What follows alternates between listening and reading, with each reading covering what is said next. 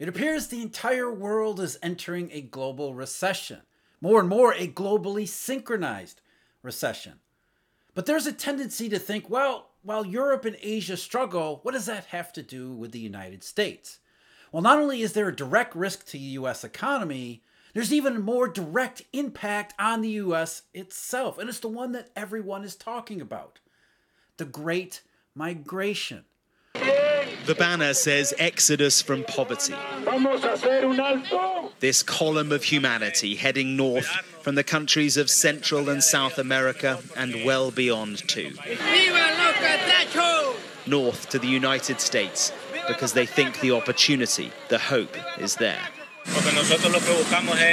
We are looking to improve ourselves, to have a better quality of life, because in our country, the situation is getting worse and worse. The worse the economy gets outside the United States, the more people want to come to the United States. So even if you think the US economic risk is low because of what GDP and payroll reports say, there is still the impact on the US anyway, as the rest of the world suffers and increasingly suffers as the economy goes in the wrong direction. Not only will that hit home around the rest of the world, it is coming home in search of a new home the global economy does impact the US in more ways than one. As these economies around the world fall further into recession or fall into recession, what that shows us is that this weakness that we've been stuck with for quite some time now is not going away. That's maybe the primary takeaway from the United Kingdom, from Germany, from Japan, all of these technical recessions spreading around the world. It's that where the economy was supposed to be bouncing into a maybe not recovery, but at least a better rebound. That isn't happening. And the, the, the perfect example of this is Europe, where the European Commission just last week put out its, its latest forecast numbers, in which they said, yeah, guess what? The rebound that we keep forecasting, well, it's now further and further and further delayed. But first, with the European Commission, let's go all the way back to October, November of 2022. After a buoyant first half of the year, the pace of economic expansion slowed down in summer. The energy price increases are reverberating throughout the economy, hitting firms with exorbitant cost increases. At the same time, double digit inflation is eroding households' income and savings at a rate not seen since the 70s. As consumers cut down on spending and firms delay investment plans, a recession this winter is likely. The economic weakness is set to persist throughout the next year being 2023 last year. And they were correct on all of that, including the fact that Europe did indeed fall into recession. But they were also they were also right to pick out the the trends in the major in the global economy, the major trends in the economy that had developed over the last several years. That there was a reopening rebound that created the illusion of prosperity. And that momentum carried through the first half of 2022 and then started to reverse really hard, which was not due to rate hikes. But put, put yourself in the perspective of somebody outside of Europe or outside the United States, in the emerging market world. You were already doing poorly and struggling before the pandemic ever actually hit. And then the pandemic hits, everything gets shut, shut down, and there's a recovery in places like Europe and China and around some of the developed world but it doesn't filter all the way down into some of these developing places. So, where it looked better in 2021 and the first half of 2022 in, say, Europe, it never really changed in these other places around the world. So, as Europe was at least coming out of or seemingly coming out of the pandemic, as the US uh, got free from its lockdowns and started to look like it was going to actually recover strongly, there was at least the hope that maybe that would spill over in the traditional channels to the rest of the world. But as we saw in places like China, more and more 2022 into 2023, the reverse set in rather than the rebound. And that's what came to, that's what the European Commission, the realization they came to later in last year. A year later, in November of 2023, the European Commission titled its forecast projections Autumn 2023 Economic Forecast, a modest recovery ahead after a challenging year. And the challenging year became more challenging because Europe, like a lot of the rest of the world, looked at the disinflation rebound that developed early in 2023 to the middle part of that last year as if that was the actual recovery rebound. And so the projections that Europe put out, like a lot of places around the world, these international agencies, the IMF, WTO, World Bank, and whatnot, they forecast the, the, the second half of last year was going to be the rebound. But as you can see in the projections, as the year progressed, the rebound got weaker and weaker and weaker.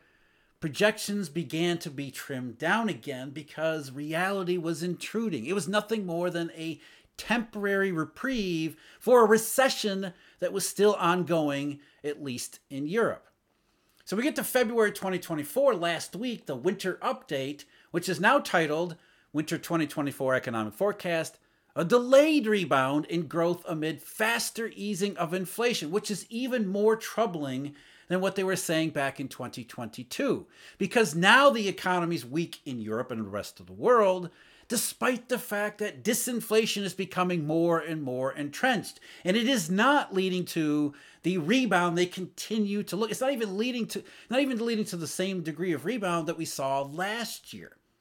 Here's what they said just last week. In 2023, growth was held back by the erosion of household purchasing power, strong monetary tightening, not so much, the partial withdrawal of fiscal support, doesn't matter, and falling external demand, especially where it comes to China. After narrowly avoiding a technical recession in the second half of last year, who cares it was a real recession, prospects for the EU economy in the first quarter of 2024 remain weak. So the rebound that was supposed to help out in Europe is missing. It's absent. It doesn't seem to be showing up. But of course, European officials are confident that it will in the second half of this year. If it didn't show up in the second half of last year, then maybe this year it will. However, if we, as we've discussed before, we don't see that reflected in the marketplace. Bond markets, sure, the inversions everywhere in bonds, but also commodities oil prices that only go up when there's a geopolitical problem, copper prices that are stuck in the $3, 370, 380 range, not really making a huge move despite aggressive actions in China. And this disinflation, which is supposed to help out with real wages in Europe, the United States, and everywhere else. Even in China itself, we see commodity prices that are emerging from the Spring Festival holiday on this US President's Day holiday really weak. Uh, Shanghai rebar, rebar futures, for example, multi month low as faith in the Chinese rebound starts to really erode here. And as the Europeans just said, that's a big deal for more than just China. External demand from China to the rest of the world is a huge part in this globally synchronized recession. The absence of a response to Chinese actions, whether it be fiscal or monetary, we've talked about that before, monetary the PBOC has indeed done a lot in the Chinese economy, yet Chinese banks will not lend. That matters beyond China's borders. It matters to Europe, and it matters a lot to emerging and developing markets. Here's what Fitch had to say about, about the weakness in China and the prospects for how that's going to impact the global economy. Last year's reopening boost in China will not be repeated, and growth is forecast to slow to 4.6% in 2024. Policy support has been stepped up since August, but this has gained little traction so far in stemming the collapse in housing sales and construction. Doubts about the efficacy of policy easing impart downside risks to growth. And this downside risk to a trade uh, environment which has never really recovered at all. Look at the volume statistics in global trade. And this is this is this is the direct channel where weakness in say Europe and the US to an extent impacts China and China's internal problems combined with that external weakness to then get then become an impediment to the rest of the global economy trying to desperately to recover from a pandemic after trying desperately to recover from the post 2008 world and failing to do so. Global trade volumes, the actual amount of goods sent around the rest of the world, has never come back to its pre pandemic peak. So, the more that Europe becomes weak and continues to be in recession and gets worse in recession, whether they want to admit it or not, or use the R word or not, doesn't actually matter. It's actually a recession. The worse it gets for Europe, the more that's going to mean problems for China. The more tr- China has problems, the more that's going to be a problem for Europe. Less economic trade, less demand for goods from the rest of the world, less economic opportunity for the rest of the global south, which has already, as I said, struggled for a very long period of time. And that's really the big issue with the Great Migration. Up until 2008, there seemed to be a pathway to prosperity. The eurodollar had opened the door to unparalleled prosperity in a way we'd never seen before. So all you had to do was kind of just sit there and wait for this wave of wealth creation to sweep over the world. But then 2008 hit and everything changed. Well, you could convince yourself that maybe it'll get restarted at some point, or the Chinese will figure something out maybe in the 2010s to get themselves around all of this. By the time you get to 2019 and then the pandemic in 2020, it seems as if this path to prosperity, a middle class lifestyle that much of the emerging market world had started to obtain, is disappearing. And worse, those countries that had obtained the middle class lifestyle now feel threatened that maybe it could just disappear. As global trade fails to recover, which is a primary source of spreading all this wealth creation around the rest of the world, as it fails to recover, that threat isn't just theoretical, it is real. So, as Europe suffers a post pandemic recession that it can't get out of, and now that spreads to Japan, and now we see more problems with China, if you're in the emerging markets, you're thinking, I want to get out of here because there's no way this is going to get any better. And the worse it gets for the rest of the world, the worse it's going to be for me. So there is the great migration impact on the United States, but we can't forget also that there are direct links to the United States as well. As Paul Krugman, of all economists, had realized going back to 2016, where it came to Japan, we are all in this together, whether we realize it or not, and whether we like it or not. What he said was First, we are now in the world of pervasive economic weakness. That hasn't changed in the post 2020 environment. All that did change was CPIs. In many ways, we are all Japan now. This complicates policy for everyone, including Japan. The second point is that the linkages among major economies are strong. They are stronger than much conventional economic discussion suggests, largely, would argue, because of, he calls it capital flows, when we all know this is just the eurodollar system. The Eurodollar system has stitched together a globally synchronized economy, and when it worked, it worked really well. People were willing to stay put even in the global south because that prospect wave of prosperity seemed within reach. Then 2008 happened, and then the repeated setbacks throughout the 2010s, and that dream got further and further and further apart. Then the pandemic hit, and now we can't seem to get back on the right foot. And that includes the United States, by the way. In its October financial stability report, the Federal Reserve, one of the biggest risks that keeps coming up in all of their the surveys to the banking system and the general economy at, at large, the staff at the Federal Reserve, they keep talking about China, believe it or not. The last FSR report from October said this in China, a further slowdown in economic growth could increase distress among borrowers and worsen financial stresses. Many Chinese firms are struggling to service very high debt burdens, especially in the property sector, and local governments are also facing increased fiscal strains. Stresses originating from China could spill over to other emerging market economies, particularly those that are dependent on trade with China or on credit provided by Chinese entities. These spillovers could result in significant capital outflows from the EMEs, where generally heightened debt levels may make these economies more susceptible to external shocks.